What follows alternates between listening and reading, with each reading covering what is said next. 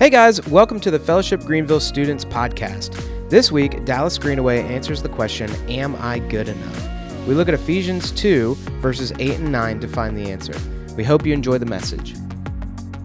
Uh, it is good to see you guys again. This is week two of our Distinct series. So, if you missed last week, uh, we kind of had to have this discussion in here, right? It is distinct, not extinct. All right, do you guys remember that? Some people are like, uh, when we threw out, hey, what's the definition of distinct? You were thinking extinct, talking about dinosaurs and different things like that. So we're gonna throw up the definition of distinct one more time, we might do this every week now, but remember, distinct means recognizably different in nature from something else of a similar type. So the things that make certain things stand out from others. So the things that make people stand out from other people and makes us distinctly different. Uh, last week we started talking about uh, the things that make our faith stand out from other faiths and other religions, and we were reading and looking in the book of first or the book of John, the first chapter, and we saw that Jesus might be the biggest thing that makes our faith distinct from other faiths. He is both fully God and fully man. Nobody else could claim that. And today we're going to talk about something that Jesus offers us that is distinct or different from every other religion, that every other religion offers us. Um, but before we get there, we're going to start uh, by kind of hammering home this distinct idea, things that are different from from other things of the same type. So here's part of what I mean. It's kind of like puppies, right? What kind of puppies are these? Anybody know? Golden retrievers, really good. So golden retrievers have some different features. They are uh, colored differently. Maybe you can tell by the shape of their ears or even uh, their heads to some extent. Like what what kind of dog they are? Aren't those cute? Does anybody have a golden retriever? Anybody? Man, I miss. You guys have golden retrievers? So sweet. I miss miss our golden retriever. We had a golden retriever. His name was Buddy. We didn't name him that. I know that's like pretty common name for a dog and golden retrievers, but um, man, we loved Buddy. Uh, Golden retrievers are really different from this next type of dog. They're, they are distinct from this little guy. Does anybody know? Apparently, this is not as common as I thought, and maybe I should have known by the name of this dog. Does anybody know what kind of dog this little puppy is? No, close. What, Doodle, what'd you say? Golden, eh, golden retriever, that's a great uh, thought. yes? A white puppy? Is he my one last try? It's not a Maltese, it is a Bichon Frise, okay? I know like a ton of people that have these. Do you have one? Your family does. Okay, maybe that I was thinking about your family and thinking about some other families I know that have them. But this is a little puppy Bichon Frise. They don't get very big. They're pretty small dogs. But if you knew this breed of puppy, you could tell that eh, well, you can tell anyway that it's very different or distinct from golden retrievers. And both golden retrievers and Bichon Frise are very different from this next dog. Look at that happy little guy. See, I knew everybody likes puppies, right? What kind of dog is this? Somebody knows. What'd you say? A, beagle? Yeah, it's a, a, Jack Russell Terrier. That's not really the same thing as a beagle, is it? Maybe, no, I think they're different dogs. I'm not a big like dog uh, aficionado, but a Jack Russell Terrier, it, th- that's what this little little puppy is. Uh, gosh, isn't he cute? He looks so happy. What do you think he's saying right there as he's running across the, the open field? What'd you say? I will get you? That's really creepy. Okay, this this uh, picture has taken a dark turn. The puppy is now a murder puppy. Okay, so and all these dogs are different from this next dog. Oh, just kidding. That's just kidding. That's just Pikachu. Just Pikachu. Just Pikachu. He's not a dog. So, but those those three dogs, they are very distinct from each other, right? They have different features. They have different colors. They have different uh, even personalities in some of them. They'll get to be different sizes. Golden retrievers will get to be pretty big. The Bichon Frise and the Jack Russell Terrier will be considerably smaller. But there's a lot of things in life that when you start to, to look at them or smell them or touch them or interact with them, you realize that these things have distinct qualities from one another. And one of those things, again, is our faith. So, as we start to talk about one of the things that makes our faith distinct from the beliefs of others, the, the, the faiths of other people, turn in your Bibles to Ephesians chapter 2. Ephesians chapter 2, we're going to be in verses 8 and 9. And I wonder if you have ever asked this question in some way, shape, or form. Have you ever asked the question, Am I good enough? Am I good enough? And maybe you're like, no, not, not really. But here's what I mean. It could, it could come in a lot of different areas, right? Uh, for me, I remember I would I would oftentimes well I wouldn't really study. Okay, I would kind of pretend to study, but really I'd be in my room like playing video games or sleeping or something, right? But my parents thought I was studying, and I would get the next day to the test or to the pop quiz, and I would look down at that sheet of paper and the questions that it was asking me, and I would know immediately I am not smart enough for this test, right? Like I do not have the answers for this these things that they are asking me. Uh, or or maybe you felt it. So maybe you felt like, am I smart enough? Maybe I'm not smart enough. Maybe you felt it in sports, right? Another time I remember in middle school, I tried out for the middle school basketball team over at Hillcrest Middle. Go, uh, what are we? Wildcats, shout out. Oh, man, I was such a school spirited person. And I tried out for basketball I'm five foot two right now. It was it was even worse then, and it did not happen, right? Not, but I was asking, like, man, am I good enough to make the team? Am I athletic enough? Am I tall enough? Do I have the the dribbles, the handles? Do I have? Yeah, I had none of it. Okay, so they they cut me. I didn't make it past the first cut. Maybe you've you've asked yourself that, like, am I am I good enough in sports? Am I athletic enough? Do I have what it takes? Or maybe you have some friendships where you're asking, like man, I don't know, this person doesn't seem to be a really good friend. Maybe I'm not a good friend. And you're wondering, am I am I a good enough friend? Or you're just trying to find a friend and that's been a real struggle for you lately and you're asking, what's like what's wrong with me? Where do I not measure up in this area? It could also be uh, in your in your families where you just feel like the things that you do are never good enough to please your parents or whoever it is that you you live with. You just feel like you can't quite measure up to that. And then maybe, maybe even a little bit deeper. This is a question that I struggled with and thought through for a really long time in my life was when it comes to God and when it comes to my faith, like I, I, I know that He loves me, at least that's what the Bible says, and people who are older than me would say. And, and I, I know like He doesn't hold any of my sins against me, but am I really good enough for God? Am I good enough not just for him to love me, but like, I, you know, in my mind, I was thinking, like, am I good enough to, the one day, like, God's actually to accept me and, and let me, like, be with him for all of eternity? Have you ever asked that question? Am I good enough for God? Because as much as we know about God, we also know a lot about ourselves too. And we know the places where we mess up. We know the places where we make mistakes. We know the places where we fall short we know, at least to some extent, the depths of our sin. Have you ever wondered, is maybe this is actually keeping me from God? Maybe this is why I'm not experiencing the life that He calls me to. Man, well, if you've ever asked that question, or if you start to ask that question in your faith at some point, these words from the Apostle Paul carry so much weight and freedom and, and good news for us this morning. The Apostle Paul was the guy that wrote this book, or really, Ephesians is actually a letter. He wrote this letter uh, uh, that we now call Ephesians, and, and he was a guy who had made a lot of mistakes. He's a guy who had messed up a whole lot. In fact, he was, uh, he was a murderer.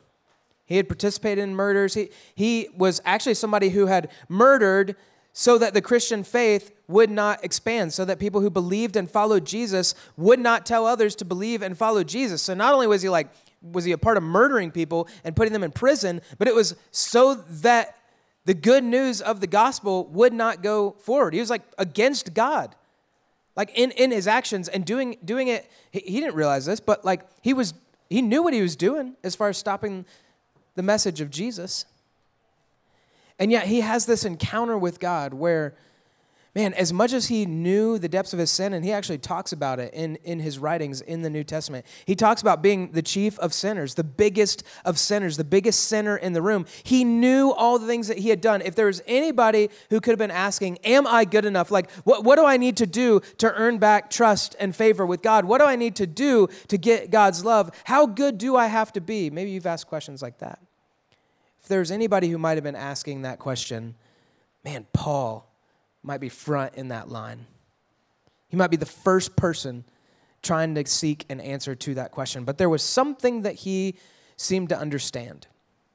Some part of, of who God is and how God interacts and relates with us that Paul seemed to be able to grasp to where that idea that I, I struggled with for years am I good enough?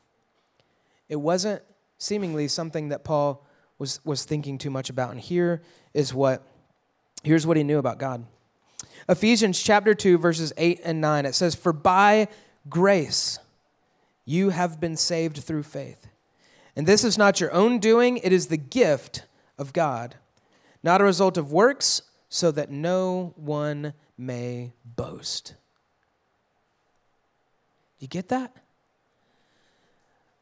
Paul and me and maybe some of you in this room, we could spend a ton of time asking, Am I good enough? What do I have to do to earn God's favor? But here's what Paul is trying to help us understand it's what Jesus came to, to deliver to us, to bring to us, to offer to us. It's that God's grace is not something that you can earn, it's not something you can work hard enough for. It's not something you just learn the right things and now you, you have it. It's not that you just better yourself. No, no, no. He's, he says specifically, it's a gift from God. You are saved not by your own doing, so that nobody can boast. There's nobody on this earth who can say, hey, God loves me because here's the long list of things that I've done. No, the only way we get to say that God loves us, that God forgives us, that God is our help, that God accepts us, is because He has given us a gift. He's given us grace. Grace is something given to us that we do not deserve, that we cannot earn, that we cannot work for. In fact, here's kind of an expanded definition of, of grace grace is the freely given love, forgiveness, acceptance, and help of God. The freely given, that there's nothing you can do to earn it, there's nothing you can do to, to have it taken away. It's, it's a free gift. But man, I, I know if, if you're like me, that you, have been trapped in, yeah, but I, I, haven't read my Bible since, or I, I haven't prayed, I can't remember the last time I prayed, or man, I know the things I said to my brother, or my sister, or my mother, or my father. I know the thoughts that I think on a daily basis. I know all the junk that's going on in my life. How in the world could God love me? But that's how grace works. See, when we talked about Jesus last week, we said that he was distinct. He was fully God and fully man.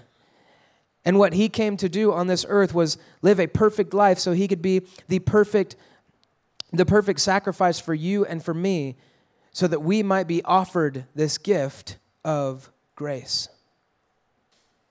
Man, and this is so different. You might be asking, so what, what, I've heard this all my life. What makes this different? Well, ask anybody else who follows any other faith, any other religion, and here's what they'll say is the way to earn God's favor or to, or to, to be made right with God is that you have to do something. That you have to pray five times a day, or you have to make sure that you never say a wrong word. And if you do, then you need to go to confession. Or they, they have a laundry list of things that you must do if you want to be right with God. If you want to reach perfection, if you want to reach nirvana, if you want to reach whatever their idea of heaven is and whoever their idea of God is, you have to earn it. You have to work for it. And the reality is, isn't that how like everything in life works? In fact, I think that that's how that's why we get so caught up in, man, am I good enough? I feel like I'm supposed to be doing something more. Is because your grades and your athletics and human relationships that are broken and imperfect. Everything else in our life takes work. It requires us to do something. This is the only thing in life that truly is free. It's God's grace. The four things that were actually in that definition are four things I want to expand on really quick because you might be saying, okay, God's grace, man, that's, that's awesome. It's free, it's a gift, but like what, what is it? Well, here's at least part of what it is, right? God's free gift of grace to you is his freely gifted love. That no matter who you are or what you've done or what you will do, that God, the creator of the universe, loves you. And some of you barely experience, it, experience true love in your home life. But there's a God who created you and knows all your ins and outs and all your junk and all the stuff and everything that you've been through and that you're going through, and He still loves you. So much so that He sent His Son to die for you. It's freely gifted. Freely gifted love, it's freely gifted forgiveness. Part of the reason we often struggle with, am I good enough again, is because we know all the places where we fall short. I could give you endless things that I messed up on this week. But regardless of the sin that we've committed or the sin that we will commit, God offers us freely His forgiveness, and His forgiveness is unlike anyone else's. Because when it's human forgiveness, it's, it's imperfect. When it's human forgiveness, we're, we're, not always, we're not always quick to forgive. And, and a lot of times we have that thing in the back of our mind and we can't quite drop it. And so every time we think about you, even though we say that we've forgiven you, that still comes up and we're like, uh, yeah, but I'm not going to trust you with this. But God's forgiveness is full and perfect and complete, and it's freely offered to me and to you. The third piece that we're talking about this morning, and there is a, a bunch of different things we could talk about when it comes to God's grace, but is his acceptance. Man, so, some of us in this room, we're, we're willing to do whatever it takes to get accepted because we are desperate for a friend, desperate for somebody to say, You're welcome here, desperate for somebody to accept us for who we are. Meanwhile, God is freely offering his acceptance to you. It's so much so that the Bible tells us that not, not only does God like, yeah, he's, he's cool to be like be with us. No, no, no. God brings us into his family. We are adopted as sons and daughters into the family of God. That's how much God accepts us. He's not like, hey, man, you could come hang out on the front porch every now and then. No, no, no, no. Come live in my house with me. That's how much God accepts you. And you don't have to do anything to earn it. Think about how crazy that is. And then the fourth thing for this morning is God's help. He freely offers his help. And maybe for you, part of the reason that you've been asking this question, like, am I good enough, is because you're in some tough circumstances and you're wondering, when's God going to show up and what's going on here and does he even care? And yeah, but man, when we read the scriptures, we see that God is an ever present help, that everywhere we go, that He is right there with us, that at any point that we have need, we can turn to Him and ask. And He may not answer in the exact way that we want Him to. He's got His ways, and we're humans not able to understand all of those and, and how that works, but He will help you. He is our help. He is present with us in all the things that we're going through. And it might mean that he's helping you by shifting your perspective. It might mean that he's directly answering a prayer. It might mean that he's trying to help you see a little bit more of who he is, but he is our help. And he offers that freely to us. That's grace. That's a free gift. That's what Jesus offers us that nobody else offers us. Man, so what would it look like for you if that weight, maybe even when I asked the question, you already knew? Oh boy, here we go. The weight of, am I good enough? The weight of, what do I have to do? Where do I have to perform? What do I have to know? How strong do I have to be? What do I have to go through? No, no, no, no. What if that weight was completely gone? and you and I started to live from the truth that Paul knew about God's grace that it that grace is free. Grace is a gift. Grace is not something that we can do enough for. Maybe I ha- haven't said it yet, but the answer to your question, am I enough? is no. We're not. None of us are good enough on our own for God. And that's why we need Jesus. And thank God that we have him. Thank God that he came. And now you and me get to live from God's grace. Man, that's good. So if you're in this room and you feel that weight, but you know, I'm, I'm a believer. You know, like I, have trusted God, I've, I've submitted to Him, but maybe you're just in a season where you're not living from the reality that, of, of God's grace man, what would it look like for you to, to have that mindset shift and know, no, I'm not enough, but Jesus is. And He's enough for me. Man, what, what would that look like? If you're somebody else in this room, though, who maybe you've been asking that question in a lot of different ways, like, am I enough in this area? Am I enough in that area? If there is a God, would I be enough for Him? Maybe you just needed to know that the answer is no, you're not enough for Him, but that's why He sent Jesus. What, what would it mean for you to trust Him today? maybe for the first time. And, and start living your life in a way that you live from this freedom and not trying to do and work up things on your own. We don't have to do. because everything's already been done for us by Jesus. Let me pray for us. God, man, I know all the places, not, not all the places, I don't know. I probably couldn't even begin. You, you could know all the places, though, where I fall short. But I, I do know some of them. And God, sometimes it still leaves me in a place where, man, I, I just can't believe I can't believe that you love me despite all my failures. Like you, you love me through them.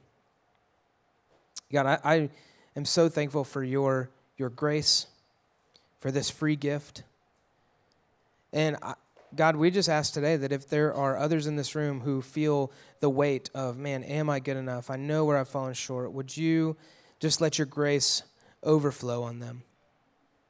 Would they taste and see that this free gift is real and that it is so good. There's nothing they can do to earn it, nothing they've done to deserve it. It's all because of you. We thank you for your grace this morning. In Jesus' name we pray. Amen.